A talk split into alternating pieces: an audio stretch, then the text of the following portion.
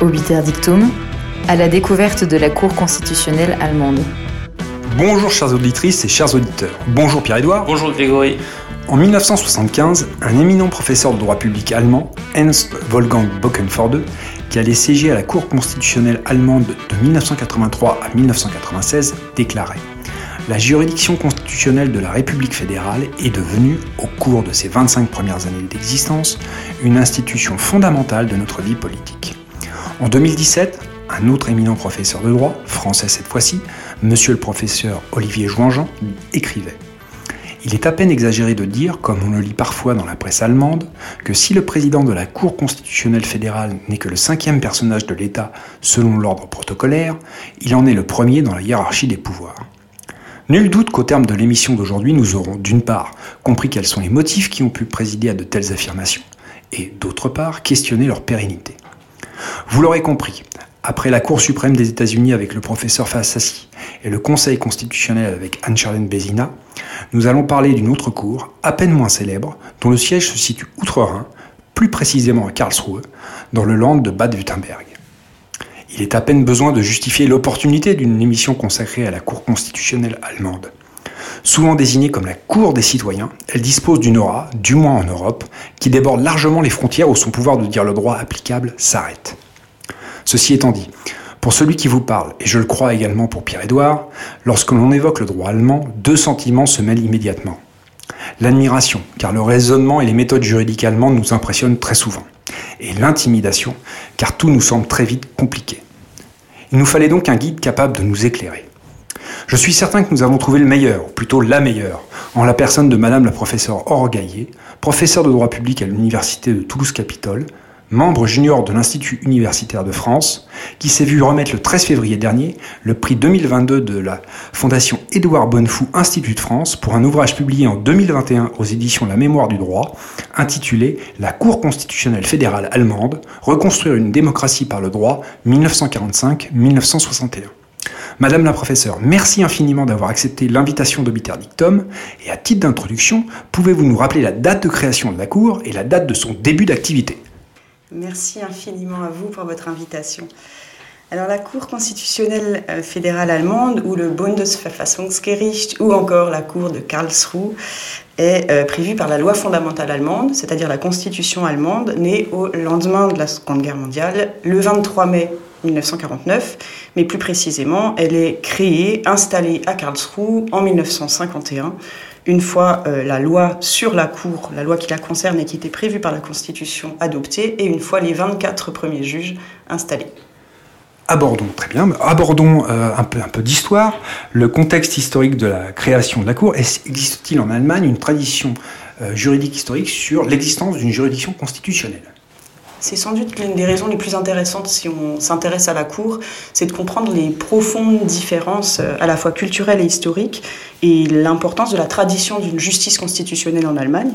Euh, tradition qui est, ancienne puisque on peut considérer qu'elle tire même ses racines dans le Saint-Empire romain germanique avec une tradition de la confiance dans le juge, si je vais rapidement. Ensuite, cette tradition est approfondie au XIXe siècle. C'est là qu'apparaît le mot Rechtsstaat, donc l'état de droit, terme que l'on connaît bien aujourd'hui. C'est aussi, dès ce XIXe siècle, quelque chose qui est peut-être aussi intéressant pour les Français. Il y a déjà une constitution, une constitution qui est la constitution de Saint-Paul, de l'Église Saint-Paul de 1849, donc un siècle avant même la euh, Constitution actuelle, qui prévoit déjà une juridiction constitutionnelle, qui prévoit déjà un catalogue de droits fondamentaux et même une possibilité de recours individuel euh, pour la protection des droits fondamentaux. cette Constitution n'entre jamais en vigueur, n'est jamais appliquée, euh, mais la tradition est déjà intéressante pour ce 19e siècle. Ensuite, la période de Weimar est souvent citée, c'est une période intéressante, plutôt pour les débats doctrinaux, que euh, les débats doctrinaux euh, assez célèbres autour du gardien de la Constitution notamment. Mais en ce qui concerne la création de la justice constitutionnelle, en réalité, il y a bien une cour, il y a bien une cour de justice d'État de cette période, mais ses compétences sont, limitées, surtout au litige fédératif, qui nous rappelle aussi l'une des autres racines historiques de la justice constitutionnelle, qui est une justice constitutionnelle pour régler les conflits entre composantes d'un État fédéral. Très bien, bah, maintenant abordons quels sont les, motifs qui ont pu présider à la mise en place de la Cour constitutionnelle allemande en 1949 les motifs de, qui ont présidé, il faut, revenir ici euh, au contexte de 1949. Donc on est dans un, dans un, les constituants de, 1840, de 1948-1949 sont à la fois, ou notamment des représentants des Länder allemands, mais il faut bien rappeler aussi qu'on est dans le cadre d'une, d'une Allemagne occupée. Donc il y a aussi, il faut aussi prendre en compte les impératifs qui sont posés par les puissances occupantes. Mais s'agissant de la Cour, euh, ce qui est ici peut-être euh, assez intéressant, c'est que à la fois on est dans une continuité historique par rapport à la, tradition de la justice constitutionnelle allemande dont je, vous parlais à l'instant, mais également la Cour constitutionnelle, c'est aussi l'instrument d'une rupture. L'instrument d'une rupture avec euh, le euh, programme ou la, dictature nazie qui, précède et qui vient de s'écrouler. la Cour constitutionnelle, si on se demande dans quelle mesure elle est un anti-modèle, il faut rappeler déjà que la Constitution elle-même est orientée vers un ordre constitutionnel libéral et démocratique. Donc c'est déjà une mission pour la Constitution que de mettre en place une Constitution euh, qui, qui, vise cet ordre libéral et, démocratique. Dans ce sens-là, euh, la Constitution allemande, son premier article, c'est la dignité humaine, la protection de la dignité humaine. La dignité, la dignité humaine est intangible. Euh, et les droits fondamentaux lient l'ensemble des pouvoirs publics. Dans ce sens-là, l'un des motifs, si je vais ici assez rapidement, c'est euh, de se placer au service de la protection des droits fondamentaux et de cet ordre libéral et démocratique. Alors, est-ce que la place et le rôle de la Cour constitutionnelle euh, fédérale allemande ont donné lieu à des débats au moment de sa mise en place? Sur certains points, aucun débat. la première, euh, première question qu'on peut rappeler, c'est assez intéressant d'un point de vue français, la, Cour constitutionnelle trouve immédiatement sa place dans un titre euh, intitulé Le pouvoir judiciaire. Donc tous les débats au passage qu'on a en France sur la question de savoir si le, Conseil constitutionnel est une juridiction ou non, j'allais dire, sa position dans la Constitution allemande euh, évacue tout le débat sur sa qualité de juridiction le Bundesverfassungsgericht est un Gericht, c'est un tribunal. En revanche, euh, cela n'empêche pas un certain nombre de débats, et notamment au, niveau de son autre qualité. Parce que la Cour constitutionnelle fédérale, la justice constitutionnelle en soi, n'est pas seulement une justice, c'est une justice spécifique. Pour ce faire, la Cour constitutionnelle fédérale est aussi un organe constitutionnel, un Verfassungsorgan, et cette qualité, cette qualité aujourd'hui euh, absolument reconnue, cette qualité à l'époque ne lui est reconnue que par la loi sur la Cour de 1951. Et dans ce sens, la qualité lui est reconnue, mais vous me demandez si euh, sa création et sa position a pu faire l'objet de débats, il y avait une ambiguïté sur cette position-là. C'est-à-dire qu'en qualité de juridiction, elle était sous la tutelle du ministère de la Justice. Et donc, pour s'affirmer à égalité de rang avec les autres organes constitutionnels, il lui a fallu affirmer sa position. Et c'est l'un des épisodes que les, que spécialistes connaissent, connaissent sous le, terme de la, querelle du statut, qui est très intéressant puisque c'est au terme de cette querelle, qui est une querelle finalement politique, par laquelle la Cour s'affirme elle-même, qu'elle va réussir à s'affranchir de la tutelle du ministère de la Justice et immédiatement affirmer sa puissance. Ici encore, c'est très intéressant parce que cet épisode date de 1952. Donc juste après 1951, son installation, la Cour, au terme de cette querelle, affirme à la fois sa position de juridiction et sa position euh, d'organe constitutionnel. Mais une fois encore, euh, oui, cela a fait l'objet de débats et la question a été loin d'être facilement réglée. Alors, est-ce que la Cour suprême des États-Unis a été prise comme modèle au moment de la mise en place de la Cour euh, fédérale allemande? Cette question des modèles est assez intéressante et quand j'ai écrit euh, mon livre, c'est une des questions que je me, que je me posais, euh, que je me suis posée.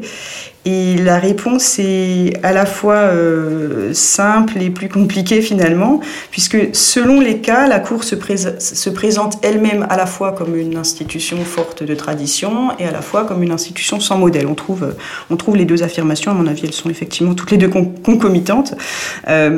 et Finalement, la question évidemment du modèle de la, Cour suprême des États-Unis est euh, très intéressante puisque c'est la grande cour de l'époque qui euh, aurait pu servir de, modèle de référence.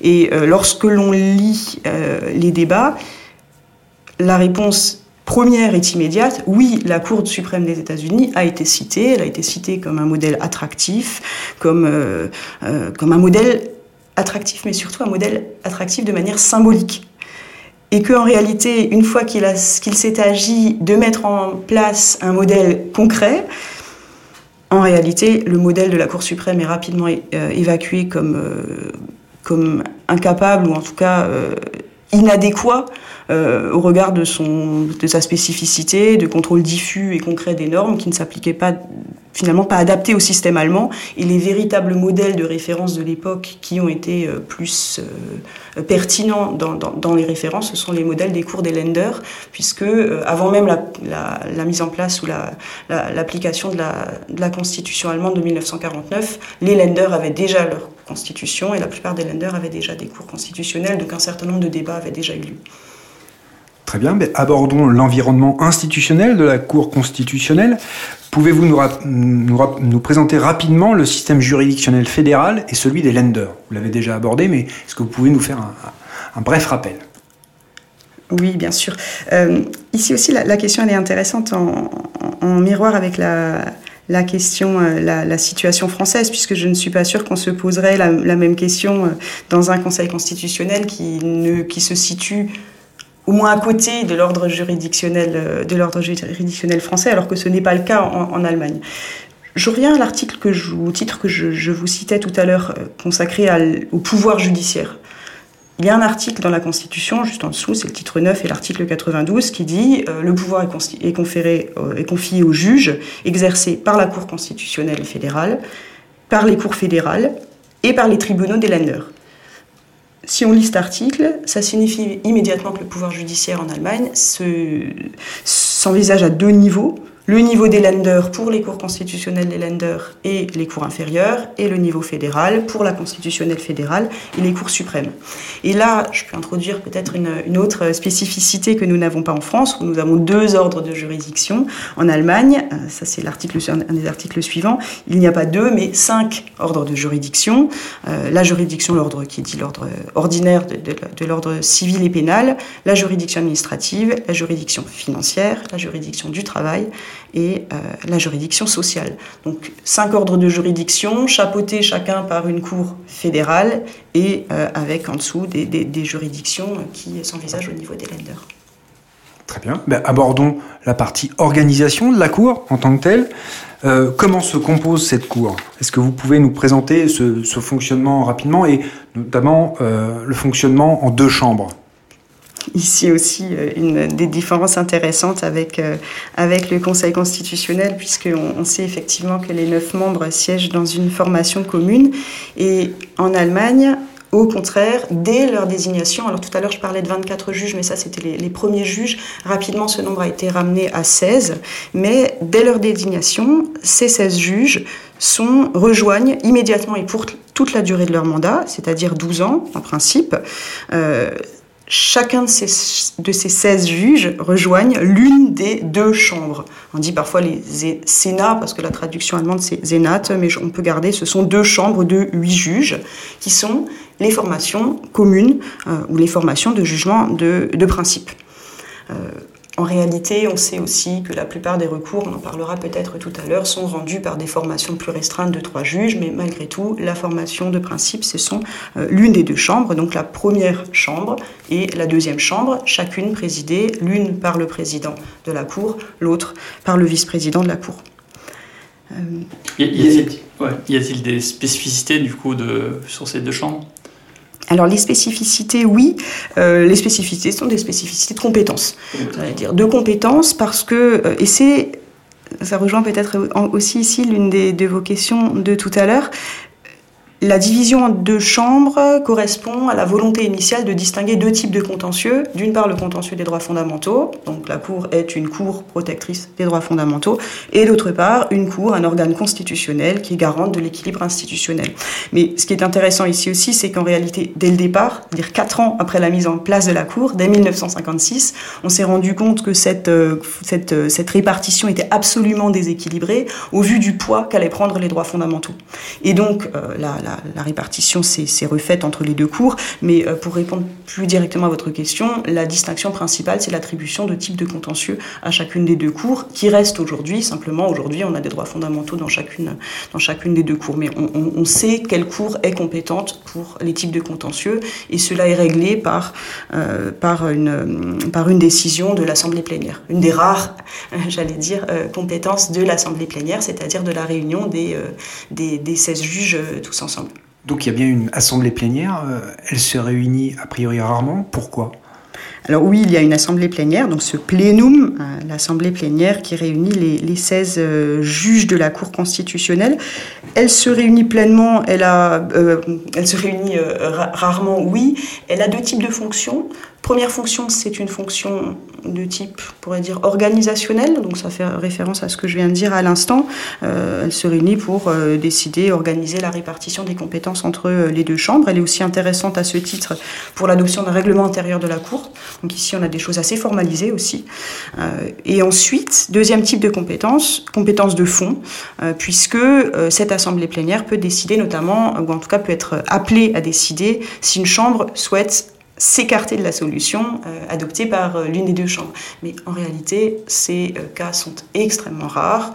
la dernière décision a lieu, il me semble, en 2012, et en tout, il n'y a eu que cinq décisions du plénum. Donc on peut vraiment dire que ce sont les, deux chambres qui sont les formations de, de jugement de principe. Et les juges peuvent siéger indistinctement dans les deux chambres non, non, non, ils sont, ils sont spécialisés. ce sont effectivement, ils sont spécialisés. Les 16 juges rejoignent immédiatement euh, la, chambre à laquelle ils, prennent la succession d'un juge qui vient de partir, soit pour des raisons de limite d'âge, puisque peut-être c'est quelque chose qui peut vous intéresser aussi. On Justement, ça nous permet d'enchaîner sur, sur le mode de nomination euh, de ces juges. Alors, quel est-il? Alors peut-être juste pour cette euh, limite d'âge, effectivement, euh, les juges, euh, ici encore, hein, je vais vous apporter pas mal de, différences avec le Conseil constitutionnel, les juges, je le disais à l'instant, sont élus pour 12 ans, sauf s'ils atteignent entre-temps la limite d'âge, qui est une limite d'âge de 68 ans. Donc on a une cour comparativement au Conseil et encore plus évidemment, euh, Saïd Risfassi, vous, vous, la, vous l'a rappelé à la, Cour suprême des États-Unis. Alors ensuite, euh, votre question plus précisément sur la composition. Euh, la composition, elle est aussi réglée par la, par la loi fondamentale, en partie et par la loi sur la Cour de 1951. Les juges sont, on a ici une nouvelle fois une, une expression du, du, fédéralisme, puisque les juges sont élus pour moitié par le Bundestag, le Parlement, l'Assemblée, euh, l'Assemblée, euh, l'Assemblée, euh, et pour moitié par le Bundesrat, c'est-à-dire la Chambre des États. S'ajoute la condition de la majorité des deux tiers. Un juge doit être élu par l'une des deux chambres à la majorité des deux tiers. Et Ici, on a l'un des éléments peut-être les plus critiques ou les plus intéressants à comprendre dans la nomination euh, euh, des membres de la, cour, de la Cour constitutionnelle, puisque cette majorité des deux tiers suppose qu'il y a un accord euh, au sein de la Chambre considérée qui soit un accord de majorité qualifiée. Et c'est ce qui a amené dès le départ les partis politiques qui euh, soutiennent les candidats ou qui proposent les candidats à euh, négocier ou en tout cas à s'entendre sur leurs candidats.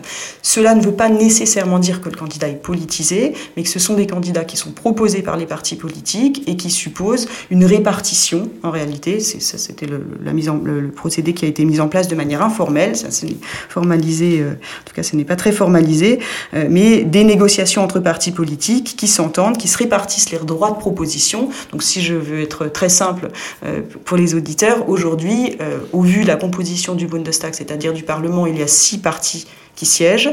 Il y a deux partis qui sont considérés comme n'ayant pas la minorité de blocage, c'est-à-dire Die Linke, euh, l'extrême gauche, et l'AFD, la droite populiste. En revanche, euh, chacun des autres partis a un certain nombre de, voix de proposition. Les sociodémocrates qui ont trois possibles, trois voix, les, euh, les, les, chrétiens, les chrétiens démocrates qui en ont trois, les libéraux FDP 1 et les Verts une voix. Finalement, ce que, vous êtes en train de nous, expliquer, c'est qu'il faut un, fort consensus pour être nommé juge. Euh, donc on, voit peut-être qu'il y a une différence ici avec le système euh, américain euh, en, termes de, nomination, où finalement la, couleur politique d'un juge a son importance, puisque c'est une nomination fortement politique aux, États-Unis. Là, ce que vous êtes en train de nous dire, c'est qu'un un juge doit faire l'objet vraiment d'un consensus au sein des différents partis. Oui, alors consensus, mais c'est aussi, et ça permet aussi d'apporter euh, dans le débat français un certain nombre de critiques, puisque la Cour constitutionnelle est souvent considérée comme un modèle, ça ne veut pas dire qu'il n'y a pas des éléments qui sont critiqués. Et cette question de tractation et de négociation et de euh, d'accord sur un certain nombre de candidats euh, a aussi sa part de d'absence de transparence, de critique de politisation. Ce sont quand même des partis politiques, j'allais dire c'est presque inévitable, mais malgré tout, cette répartition des des droites propositions pour être ensuite élu au Bundestag ou au Bundesrat fait aussi partie des éléments qui sont critiqués. Il y en a qui disent que l'expression que, les, juges, l'élection à la Cour constitutionnelle fédérale est aussi peu transparente que celle d'un pape arrive très souvent dans les débats, ou si je reprends peut-être les, plus, sérieusement les, mots de l'ancien président de la Cour, de Andreas Voskuhl, euh, qui dit que la composition de la Cour constitutionnelle fédérale fait partie du talon d'Achille euh, de, euh, il parle de la, justice constitutionnelle en général, mais cela n'épargne pas la Cour constitutionnelle de Karlsruhe. Les questions, la question n'est pas, pas si simple. Mais par exemple, un juge qui aurait eu des positions euh, anti-avortement pourrait-il être élu et être nommé pardon, au sein de la Cour constitutionnelle? Alors, première chose, il n'y a pas d'audition. Donc ça, c'est une question, c'est assez intéressant puisque euh, dans les propositions de réforme de la, de, la, de la Cour, on a pu voir apparaître dans le débat la proposition d'introduire des auditions des juges et euh, clairement, le consensus se fait dans la doctrine et dans les juges, en tout cas globalement, de dire ça c'est une procédure américaine, c'est une processus politisé, cela ne correspond pas du tout à la tradition et à la culture française. Après, si un juge a des positions extrêmes, euh, évidemment, il n'obtiendra pas la majorité des deux tiers.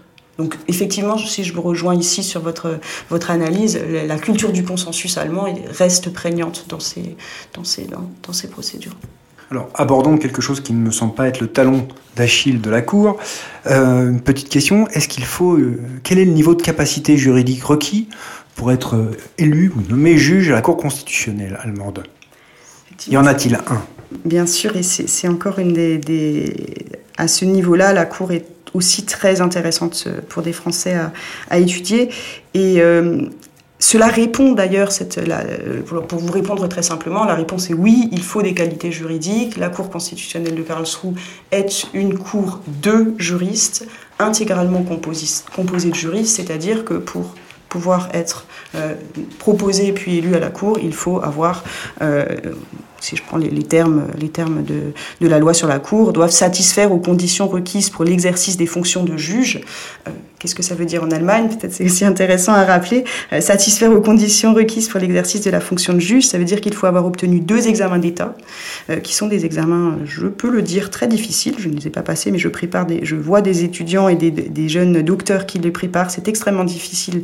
Déjà les examens d'État et entre les deux examens d'État, il y a une période de stage qui est appelée service préparatoire, qui comprend deux années. Donc ça veut dire que chaque personne qui à ce diplôme euh, a passé deux années de stage auprès d'un tribunal civil, auprès euh, d'un parquet ou d'un tribunal pénal, auprès d'une autorité administrative et d'un avocat. Donc ça, c'est une condition minimale que tous les juges ont s'ils sont, s'ils souhaitent, ou en tout cas ceux qui sont, euh, ceux qui sont ensuite élus à Karlsruhe. Et ça répond aussi à un certain nombre de critiques sur la politisation possible des membres de la, de, la Cour. Parce que si on regarde les parcours il n'est pas rare qu'il y ait un juge de la Cour qui ait effectué ou qui ait eu un parcours politique. Mais même quel que soit son parcours précédent, il est un juriste. Peut-être cette distinction-là est assez intéressante. Ensuite, euh, si vous me permettez d'ajouter euh, un petit point, outre le fait que ces 16 juges sont des, euh, juristes, des, juristes de formation, la loi sur la Cour prévoit que au sein de la Cour siègent des juges des juridictions fédérales. Donc, en gros, sur, sur, les, sur les 16 juges, il y a 6 magistrats professionnels donc qui apportent à Karlsruhe leur expérience professionnelle de juge, donc non pas seulement la formation, mais aussi l'exercice de la profession de juge, avec point qui me semble aussi toujours intéressant quand je discute avec eux, euh, l'habitude de l'indépendance de la justice. Quand on vient de la justice, on apporte à Karlsruhe non seulement une formation, une expérience juridique, mais aussi une, indépendance attachée à un statut. Ça nous permet de constater euh, la différence avec la, différence, voire le gouffre avec le Conseil constitutionnel. Abordons peut-être une autre euh, différence, la place des professeurs de droit. Quelle est-elle au sein de la Cour constitutionnelle fédérale allemande? Alors ici aussi, vous avez raison, un fossé, une distance, un gouffre, comme vous le souhaitez, avec le Conseil constitutionnel, mais une fois encore, il faut avoir l'esprit ce qu'on a dit rapidement au départ sur l'histoire et sur la culture, ce sont deux institutions qui ne sont pas créées au départ pour faire la même chose et dans le même état d'esprit. Mais malgré tout, vous avez raison, euh, aujourd'hui, si l'on observe et si on compare les deux, euh, les deux institutions, en tout cas dans leur, euh, dans leur composition, c'est là que le, la distance s'observe encore et toujours. Et ce qui me permet de, de répondre plus directement à, à votre question sur les professeurs, parfois la Cour est qualifiée même de cours de professeurs. En soi, l'expression est quelque peu quelque chose d'exagéré. Euh, au départ, si je reprends, pardonnez-moi mon goût historique, mais j'aime bien toujours regarder euh, ce qui se passait au départ. Au départ, parmi les 24 euh, premiers juges, il n'y avait que quatre professeurs. Donc en soi, les professeurs n'étaient pas dominants. Mais ce qui est aussi immédiatement intéressant, c'est que dès le départ, ces quatre professeurs ont été choisis parmi des membres influents de la doctrine allemande qui ont immédiatement jouer un rôle dans euh, l'assise de l'autorité de la jurisprudence de la Cour. Donc ça, c'est le départ. Ensuite, sur toute la période, il n'y a eu qu'une très très courte période dans l'histoire de la Cour, il n'y a pas de professeur, dans les années 70. L'équilibre aujourd'hui s'établit euh, à peu près autour de la moitié.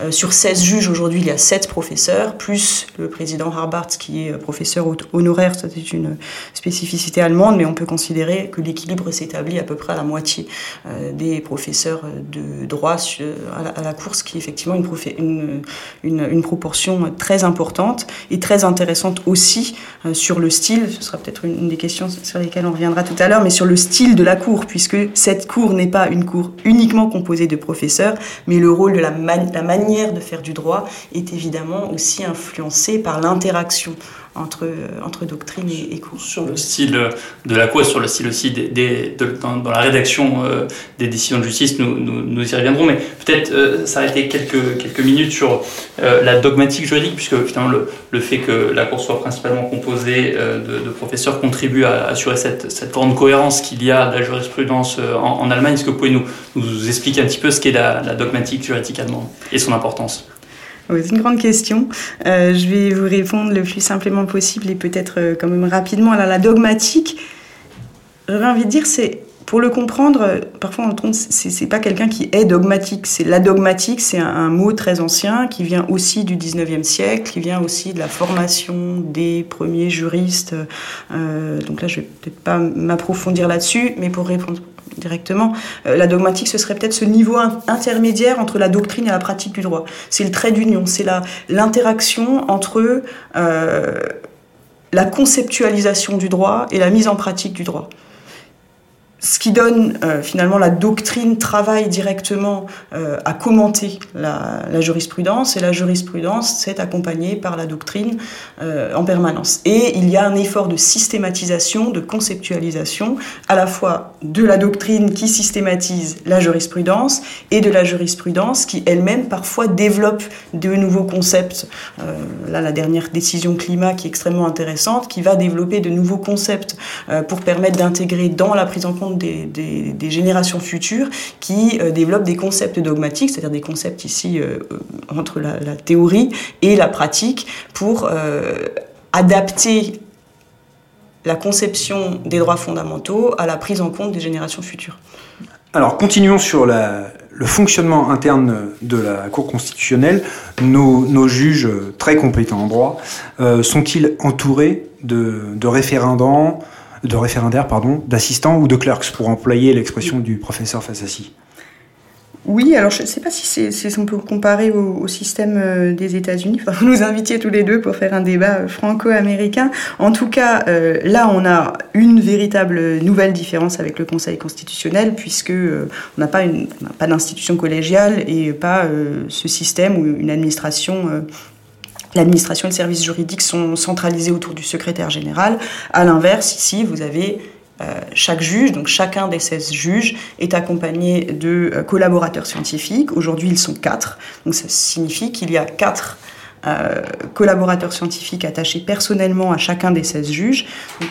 ces, 16, ces, ces collaborateurs scientifiques sont souvent eux-mêmes de jeunes juges issus de juridictions ordinaires, détachés à la Cour. Donc si on compte, euh, ça veut dire qu'il y a 64 euh, personnes, collaborateurs, qui ont, tu apportent une force de frappe juridique. Force de frappe, ça fait une grosse machine juridique qui, euh, accompagne les 16, les 16 juges. Ce qui permet évidemment aussi d'accompagner la qualité juridique de leurs décisions. J'allais dire, ici, les juges sont eux-mêmes des juristes qualifiés, entourés de juristes qualifiés qui ont le temps de rédiger des décisions. Évidemment, si on cherche à comparer euh, le système français et le système allemand, ce sont tous ces éléments qu'il faut prendre en compte. Euh, abordons aussi la procédure interne de rédaction. Comment ça se passe? Comment se rédige un arrêt? Y a-t-il par exemple un juge rapporteur qui prépare la décision et qui le présente au collège ou au Sénat, pour reprendre euh, le mot allemand? Je ne sais pas si, certains de, nos auditeurs, mais, mais, sans doute euh, une partie, ont déjà ouvert un, arrêt de la Cour et on sait que euh, les arrêts ou les décisions, alors on dit arrêt pour les, les, les décisions qui étaient rendues euh, après audition publique ou décisions sans audition publique, qui sont extrêmement longs. Donc la question effectivement qui peut se poser, c'est qui rédige ce, ces, ces, ces, ces, arrêts ou ces décisions. Pour résumer rapidement cette procédure, on peut euh, indiquer que, euh, on parlait tout à l'heure, le juge arrive à la cour, il est affecté à la première ou à la deuxième chambre. Mais outre cette, cette affectation, chaque juge constitutionnel qui vient d'être élu se voit également attribuer un service de spécialité qui correspond aux matières dont il sera le rapporteur. Donc c'est une répartition interne qui ne fait pas l'objet d'une décision de l'Assemblée plénière dont je parlais tout à l'heure, mais malgré tout, c'est une répartition qui est formalisée. C'est-à-dire que, je vais vous donner un exemple, on sait, je parlais à l'instant de la décision climat, euh, la juge Gabrielle Britz euh, était rapporteure pour le contentieux climatique, dont on sait que c'est elle qui a rédigé le rapport, ce n'est pas encore la décision, je pourrais y revenir tout à l'heure, mais en tout cas on sait que c'était elle qui était euh, la, la rapporteure de la décision climat de 2021, et on sait désormais, elle vient de partir de la Cour, que c'est euh, euh, un excellent collègue de, Berlin, euh, Martin Eifert, qui vient d'arriver à la Cour et qui hérite du contentieux climatique. Donc oui, il y a des domaines de spécialité qui sont attribués aux juges.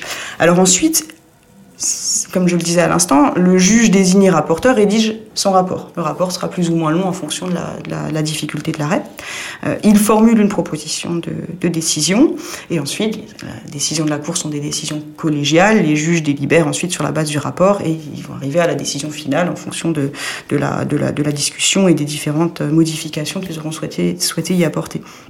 Les débats internes sont couverts par le secret des délibérations, donc ça c'est plus classique.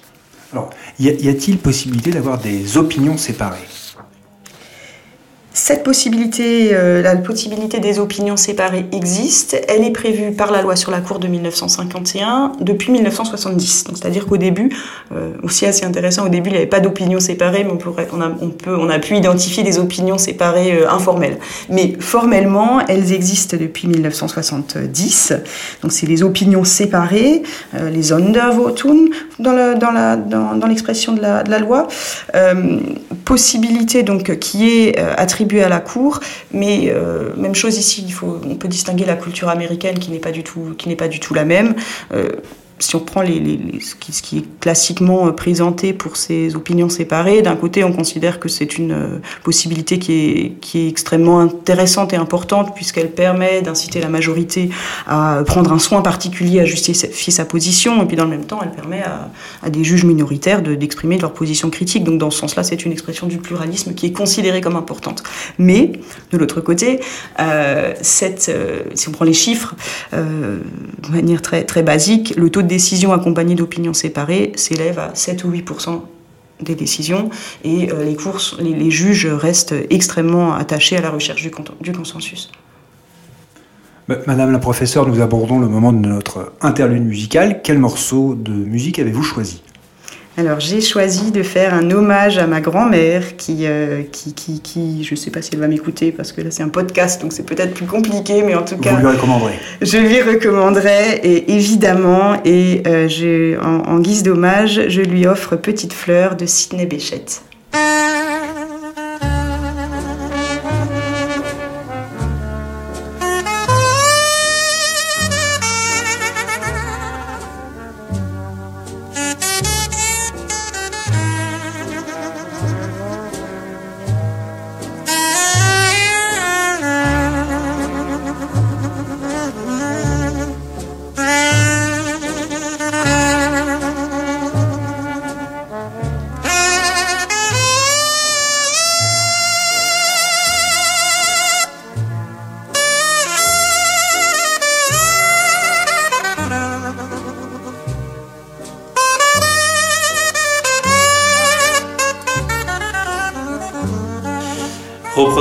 La suite de cet entretien, euh, Madame la professeure, euh, pour s'arrêter quelques, quelques instants sur les, différentes missions qui sont attribuées à la Cour constitutionnelle allemande. On, on sait qu'on a tout de suite en tête sa mission première de, contrôle de, constitutionnalité, mais il n'y a pas que ça. Alors s'agissant des compétences, ici aussi je suis obligée de revenir à, l'histoire pour le rappeler, mais je, vous promets, je vais aller rapidement.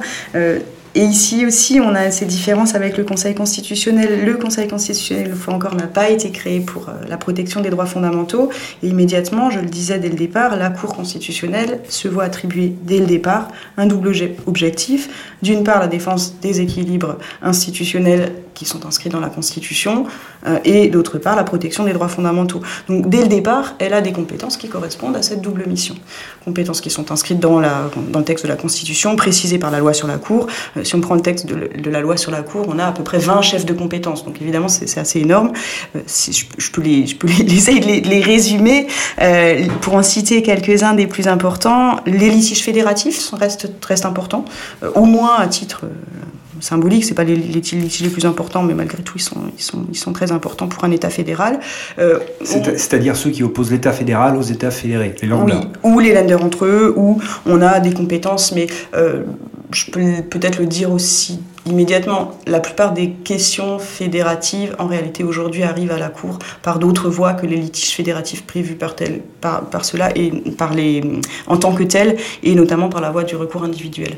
Donc, euh, bon, elle traite aussi de questions de compétences par cette voie. Je ne voudrais pas trop, vous embrouiller, mais effectivement, oui, ce sont toutes les composantes, à la fois du Bund contre les lenders, les lenders entre eux. On parlait tout à l'heure de l'ordre constitutionnel libéral et démocratique, et dans ce sens-là, dès le départ également, la Cour constitutionnelle, et ça, c'est une des compétences qui est, assez souvent citée par les Français ou connue, euh, la, la, Cour constitutionnelle fédérale, dès le départ, a la possibilité d'interdire les partis politiques. Ici encore, ce n'est pas une compétence qui est extrêmement fréquente, j'allais dire, euh, mais elle existe dans la loi fondamentale et ça montre que c'est une, cour constitutionnelle qui est dès le départ orientée euh, dans l'objectif également euh, d'une démocratie qui est parfois présentée comme une démocratie combative, c'est-à-dire à même de donner à la démocratie des instruments pour se défendre et pour se défendre contre ses ennemis. Récemment, cette possibilité a d'ailleurs été complétée par la possibilité d'exclure les partis d'un financement public. Rapidement, d'autres compétences, si vous le souhaitez. Une compétence aussi intéressante pour les Français qui est le litige interorgane. Donc la, un litige qui oppose deux organes constitutionnels ou parties d'un organe qui sont considérés comme investis de droit propre.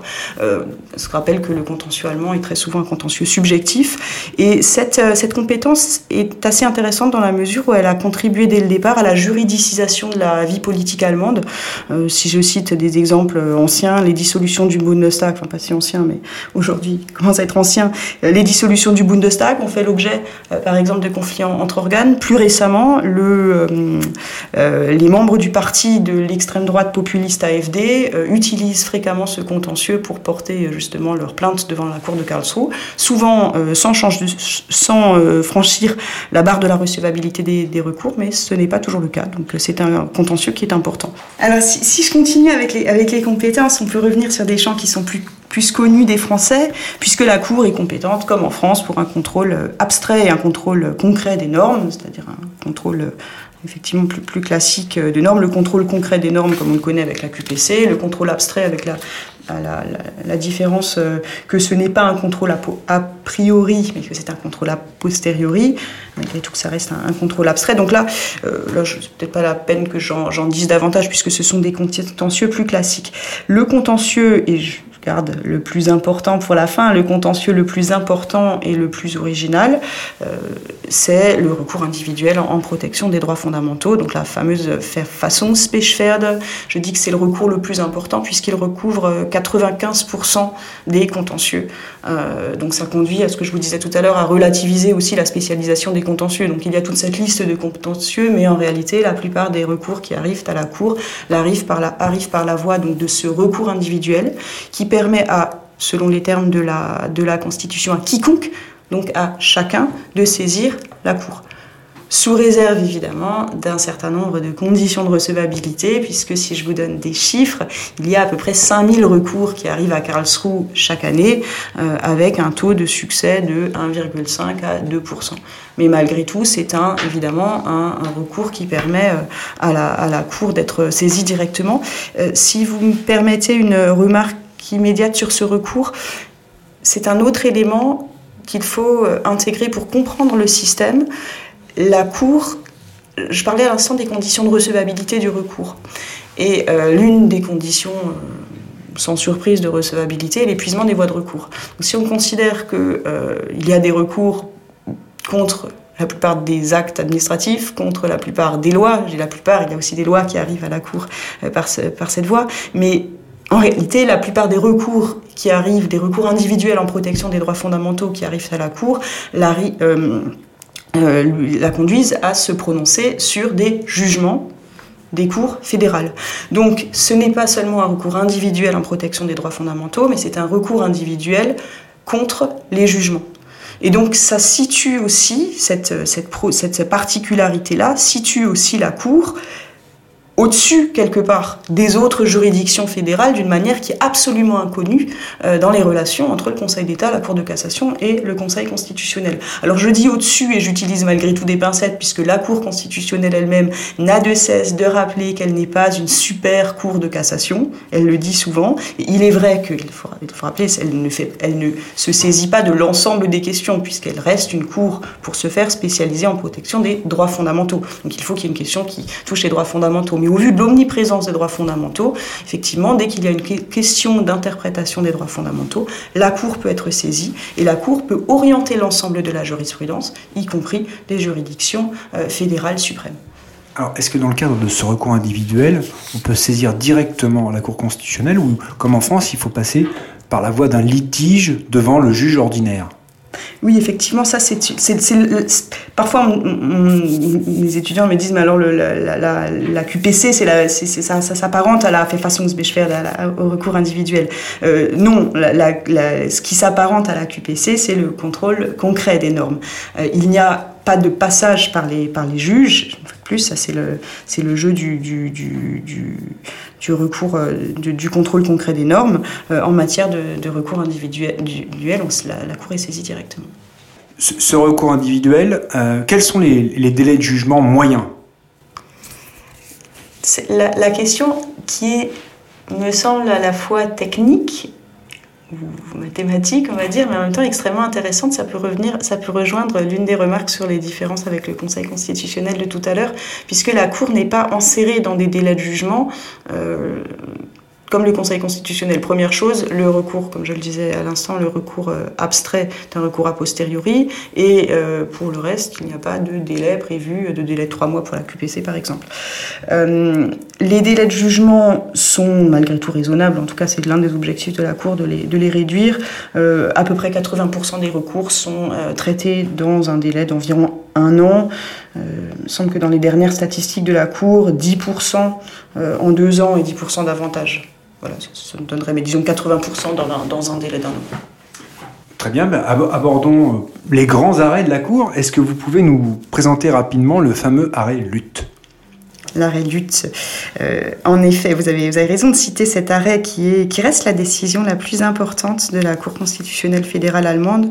On la compare, euh, on aime bien les comparaisons finalement. Les comparatistes aiment bien la comparaison très souvent à l'arrêt Marbury versus Madison de la Cour suprême, où c'est peut-être la, grande décision allemande. Euh, en tout cas, c'est la, décision qui a le, plus de, conséquences aujourd'hui encore. c'est une décision qui n'est pas si facile à résumer parce qu'elle comporte plusieurs problématiques ou plusieurs facettes. Je vais essayer de le, résumer, je vais essayer de vous en donner au moins les deux plus importantes. Alors la première, ça nous permet de situer les faits. C'est intéressant de savoir de quoi il s'agit. Euh, c'est une décision qui a été rendue en 1958. Donc si on rappelle que la Cour est installée euh, depuis 1951, donc ça fait à peine 7 euh, ans. Ici encore, hein, les grands marqueurs de la Cour sont posés dès le départ. Toutes vos questions vous m'amènent à, rappeler l'importance de ces années 50. Ici encore plus au regard des faits, puisque aux, aux origines de l'arrêt, il se trouve l'appel au boycott lancé par un certain Lutz, donc qui donne son nom à l'arrêt, qui est à la fois directeur du service de presse de la ville de Hambourg et euh, président du club de presse. C'est en cette qualité, donc c'est cette qualité de président du club de presse, personne privée, qu'il choisit d'appeler au boycott d'un nouveau film du réalisateur Fight Harlan. Alors pardon, je, recite, mais je resitue un peu, un peu longuement, mais je pense que c'est important puisque ce réalisateur, euh, voyait son film proposé pour la semaine du film allemand en 1950.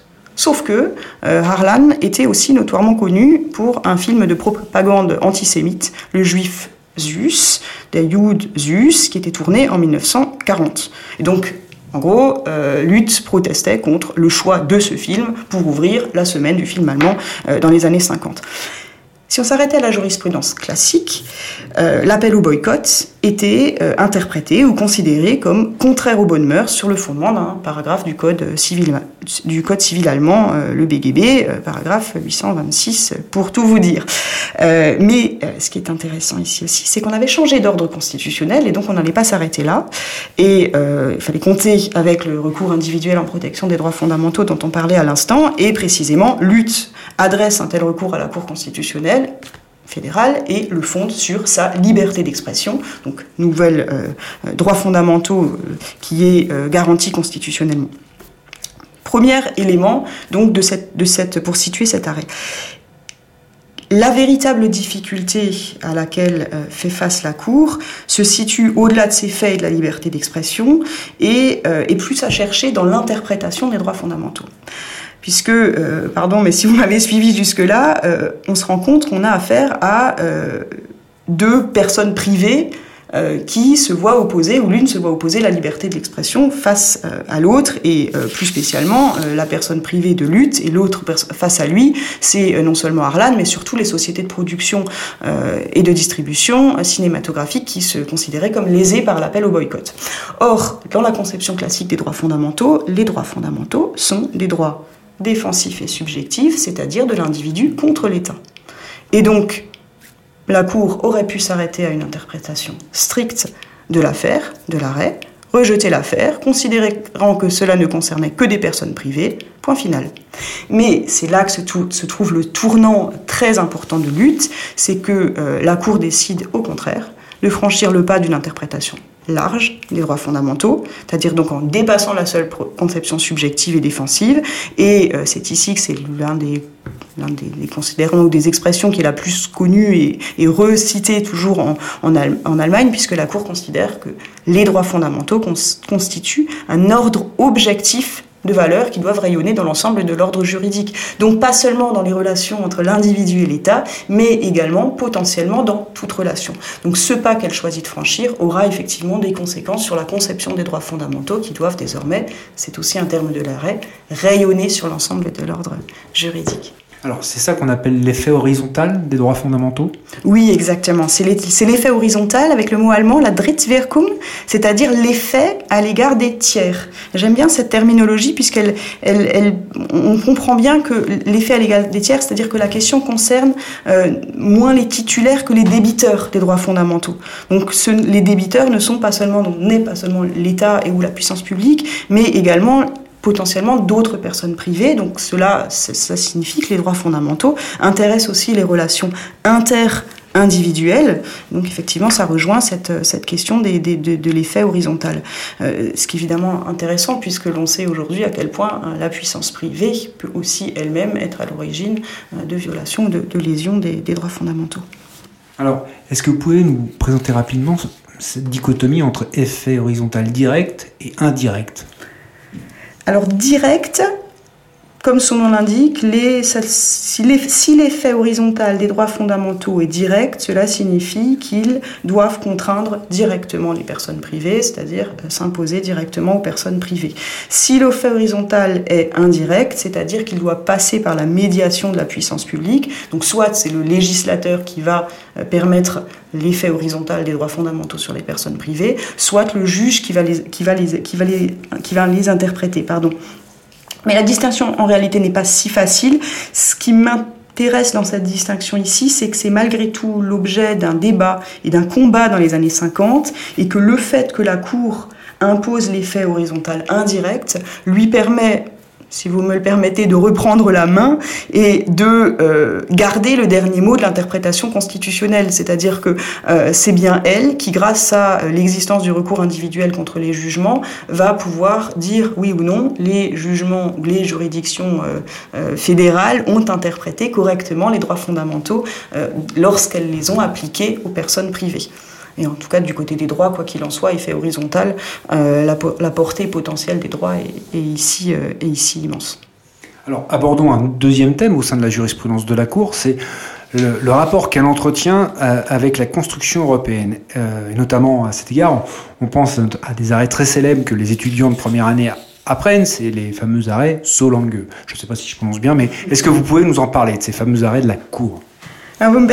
Ici, on fait un, grand saut dans l'histoire puisqu'on en arrive à notre, notre déjà la fin du la fin du 20e. En tout cas, ici, on est quand même assez loin des années 50. Mais, euh, la Cour constitutionnelle fédérale, et c'est d'ailleurs l'une des raisons qui intéresse euh, beaucoup les, Européens, même lorsqu'ils ne sont pas, euh, ne sont pas germanophones ou ne s'intéressent pas en, soi euh, à l'Allemagne, puisque la Cour constitutionnelle fédérale allemande a effectivement pris une place très importante dans la construction fédérale allemande. Les Français connaissent souvent les mots de Christine Lagarde qui, dit, qui disait en pleine crise économique en 2014, quand elle était directrice du FMI, si j'entends encore une fois le mot Bundesverfassungsgericht, je quitte la salle. Mais bon, là vous me parlez des années même 70, des arrêts Zolang. Euh, peut-être, première chose, pourquoi la Cour est si importante en Allemagne euh, en, Europe. Euh, outre le fait qu'elle est, qu'elle soit un modèle pour de nombreux États européens, on peut le rappeler, avant même sa jurisprudence, la Cour constitutionnelle fédérale allemande est une cour qui a su s'imposer comme une institution de la reconstruction démocratique après la chute d'une dictature. Donc dans ce sens-là, elle a une force, une puissance, une légitimité, une autorité qui est reconnue. Ensuite, et c'est le sens de votre question, elle joue un rôle spécifique dans la construction européenne. Euh, d'abord forte de sa place en Allemagne de cours des droits fondamentaux, et là on va venir, si vous le voulez, immédiatement à aux arrêts Zolang, mais aussi, et ça va, finalement la, réponse va dans le même sens, c'est parce qu'elle a développé une jurisprudence, donc forte de sa place de cours des droits fondamentaux, elle a développé une jurisprudence qui a posé des limites et des conditions euh, à son acceptation, au principe de primauté du droit européen. Donc là, c'est immédiatement le sens de sa réponse. Des arrêts, effectivement, ce sont des arrêts qui permettent, euh, euh c'est une première approche de la jurisprudence de la Cour allemande des étudiants euh, en droit et souvent qui font du droit européen. Donc Zolang, ce n'est pas le prénom Solange, mais ça veut dire Zolang, tant que. Tant que, on l'entend avec l'expression même, c'est l'expression d'une condition. Tant qu'il y aura quelque chose, je ferai. Tant qu'il n'y aura pas, je ne ferai pas. Ça, c'est l'idée générale. Et en fait, si on comprend cette, balance, cette, condition, euh, on euh, comprend le sens des deux euh, décisions Zolange.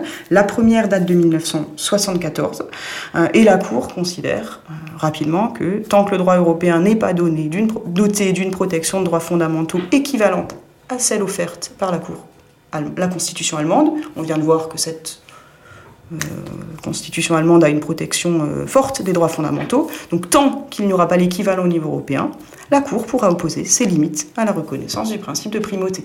Donc on voit bien ici l'expression euh, de limite.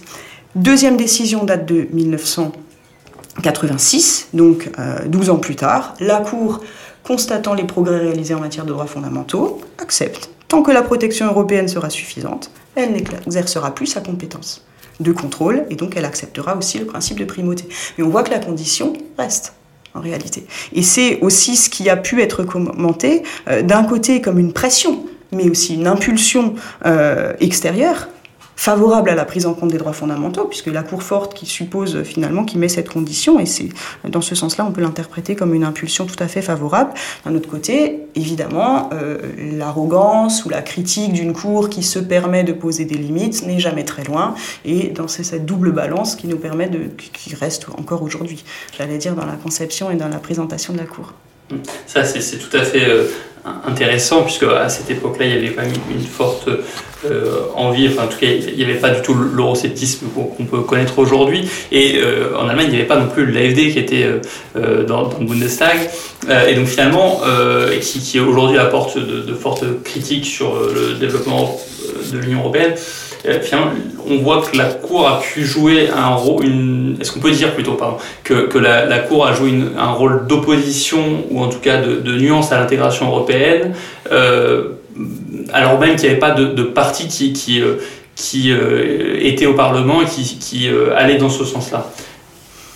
Je, sais pas si c'était très clair. Si, mais je, je, ne pense pas que ce soit ça qui la motivait. On est plus ici dans le elle se fait la gardienne avant tout de son propre ordre constitutionnel. Et c'est pour ça, d'ailleurs, c'est le rôle de la Cour constitutionnelle. Or, dans l'ordre constitutionnel allemand, il y a les droits fondamentaux, le catalogue de droits fondamentaux dont on parlait tout à l'heure, euh, qui est et la place qu'elle a pour la protection des droits fondamentaux, et il y a aussi autre chose qui est très important et qui joue un rôle en matière euh, de euh, construction européenne. Euh, la constitution allemande contient ce qu'on appelle une clause d'éternité, c'est-à-dire un noyau dur d'identité constitutionnelle. Et là, je vais prononcer le mot qui me permet de répondre à votre, à votre question. Ce noyau dur, il est, c'est l'article 79 alinéa 3 qui, rapidement, considère que les révisions constitutionnelles ne doivent pas toucher ce fameux noyau dur, c'est-à-dire le fédéralisme, les principes du fédéralisme, de la dignité humaine dont je parlais tout à l'heure, et les principes de l'article, d'un d'autres articles, l'article 20, c'est-à-dire que l'État fédéral démocratique et social. Donc si on considère avec une interprétation assez large de cette clause d'éternité, la Cour se fait la gardienne d'un noyau dur d'identité constitutionnelle allemande, et tout dépend évidemment comment ce noyau dur pourra s'articuler avec l'intégration ou avec l'intégration, oui, à un, ordre multiniveau euh, qu'est l'ordre européen. Donc dans ce sens-là, on retrouve à la fois la Cour qui se fait gardienne d'une identité nationale, mais cette identité nationale, on sait aussi qu'elle fait partie de l'identité européenne, et en même temps une Cour qui est suffisamment forte pour poser des freins quand elle considère que ce noyau dur est dépassé. C'est qu'elle avait du coup un fondement juridique suffisant euh, sur lequel pourrait se rapprocher, donc ce qui permet d'éviter euh, euh, de, considérer que c'est une forme de gouvernement des juges fondement juridique et force et légitimité. Donc on aurait les deux. Euh, mais effectivement, le fondement juridique est même encore plus fort, si vous me permettez d'arrêter, d'ajouter, vous, me donnez tout à fait, me, permettez de, compléter ma, ma, question, puisque cet article 79.3, euh, alinéa 3, euh, s'applique tout particulièrement en matière européenne, puisqu'il est recité dans l'article 23, qui est l'article considéré comme la clause européenne. Donc, c'est une, pour le faire vite, c'est une révision qui a été euh, ajouté après euh, Maastricht en 1992 et qui indique expressément que le noyau dur intangible de l'identité constitutionnelle est aussi applicable en matière d'intégration européenne. Donc vous avez absolument raison, euh, les bases juridiques sont très fortes pour lui donner cette possibilité. Après, cela n'empêche pas qu'il y a une marge d'appréciation et d'interprétation que la Cour va mettre en œuvre dans ces, différents, dans ces différentes décisions successives en matière d'intégration européenne. Alors, revenons sur cette histoire un peu chahutée de la, cette relation un peu entre la Cour et la construction européenne. Est-ce que vous pouvez nous parler, à la suite du professeur Martucci, euh, du fameux contrôle ultra vires Qu'est-ce que ça veut dire? Qu'est-ce que ça signifie? C'est ce contrôle dont effectivement vous avez déjà euh, parlé merveilleusement avec euh, mon, collègue Francesco Martucci euh, au cœur de l'arrêt PSPP du 5 mai 2020, qui est un arrêt qui a beaucoup fait parler de la cour de la cour de Karlsruhe. Alors votre question c'est davantage sur l'expression ultra vires, donc cette expression qui est au cœur de cet arrêt où la cour considère que non seulement une décision de la banque un, programme de la banque centrale européenne, mais aussi une décision, un arrêt de la Cour de justice de l'Union sont ultra vires donc qu'est-ce que ça veut dire que si la Cour considère elle-même que euh, des actes et, et, décisions des institutions européennes sont ultra vires C'est une euh, expression, donc l'expression ultra vires, qui s'est imposée euh, notamment, il me semble, à partir de, de l'arrêt Honeywell de 2010. Donc c'est, ce n'est pas une expression absolument nouvelle, mais l'idée est de qualifier un contrôle que fait la Cour, la Cour constitutionnelle fédérale allemande, lorsqu'elle vérifie que des actes ou des les actes des organes et des institutions de l'Union respectent les limites des compétences qui leur sont expressément attribuées par les traités. En cas de dépassement de cette compétence d'attribution, les actes peuvent être qualifiés d'ultra-vires. Donc ce qui est intéressant, on revient, on retrouve ici un mécanisme qui est assez proche, c'est qu'elle se permet elle-même de considérer que ce qu'a fait la Cour de justice de l'Union dépassait les limites de ses propres compétences. Donc on rentre ici, euh, je n'ai pas tellement l'expression de gouvernement des juges, mais en tout cas ce sont deux juges, la Cour constitutionnelle fédérale allemande, qui considère que l'arrêt Weiss, donc l'arrêt sur le programme PSPP de la Cour de justice de l'Union, euh, était ultra-vires. Et donc, on peut considérer que euh, si cet acte était ultra-vires, elle s'autorisait à, euh, le cas échéant, à s'écarter de l'appréciation de la, Cour de justice de l'Union. Donc, on comprend effectivement ici euh, le potentiel critique et les difficultés qu'a pu occasionner cette qualification. Alors, cet arrêt a eu un, grand retentissement. La Commission européenne s'en est fortement émue en, menaçant, si je me souviens bien, d'enclencher un recours en manquement contre l'Allemagne en raison de cette décision de la Cour constitutionnelle allemande. Euh, qu'en est-il? Qu'est-ce qui s'est passé à propos de ce, recours? En réalité, là, on peut pas dire que cette guerre des juges a vraiment eu lieu. Euh, la procédure d'infraction a effectivement été ouverte par la commission, mais elle a été close en 2021.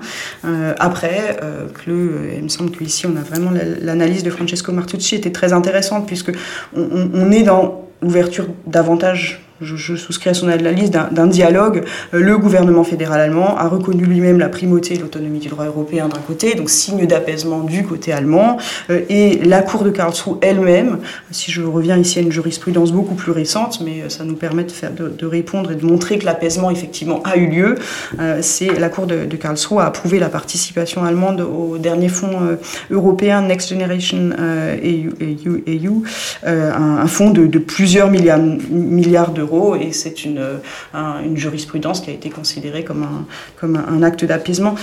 Ici, je reviens peut-être sur votre demande ou, proposition ou idée tout à l'heure. Euh, la Cour garde des réserves importantes, des objections fondamentales, même comme elle le dit dans l'arrêt, mais elle procède à un contrôle qui reste euh, restreint ce qui lui permet de valider le programme, ou en tout cas de considérer que le programme n'est pas inconstitutionnel.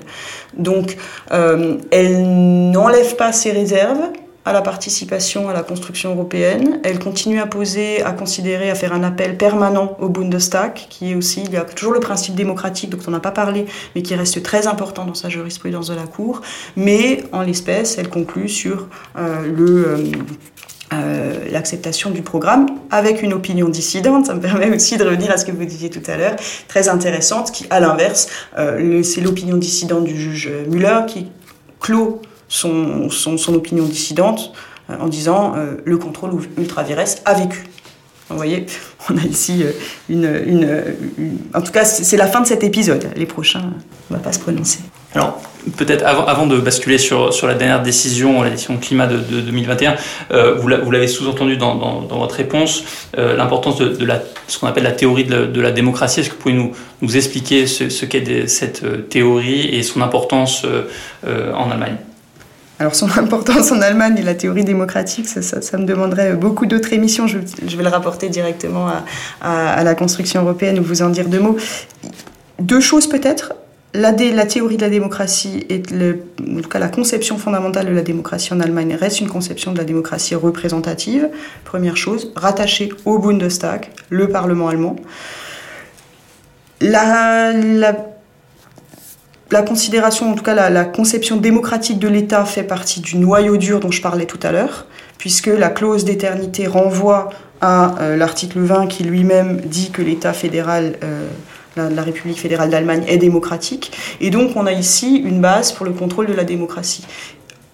Concrètement, sa mise en œuvre se traduit par un renvoi permanent de la Cour à l'autorisation du Bundestag. Ça me permet simplement de résumer, mais effectivement, euh, la plupart de ces décisions euh, aujourd'hui en matière de, construction européenne euh, s'analysent à plusieurs égards, mais il y a la place des droits fondamentaux, il y a la place de l'identité constitutionnelle dont font partie les droits fondamentaux, il y a le principe démocratique qui s'analyse à la fois au sein de ce noyau dur et à la fois au niveau des compétences ultra-vires, puisque ce qui n'est pas expressément attribué à au niveau européen reste au niveau national. Et au niveau national, le premier organe compétent dans la démocratie représentative allemande est bien le Bundestag.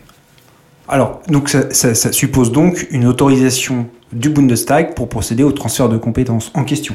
Oui, c'est ce que fait très souvent la Cour, où elle rappelle l'importance euh, de l'autorisation du Bundestag.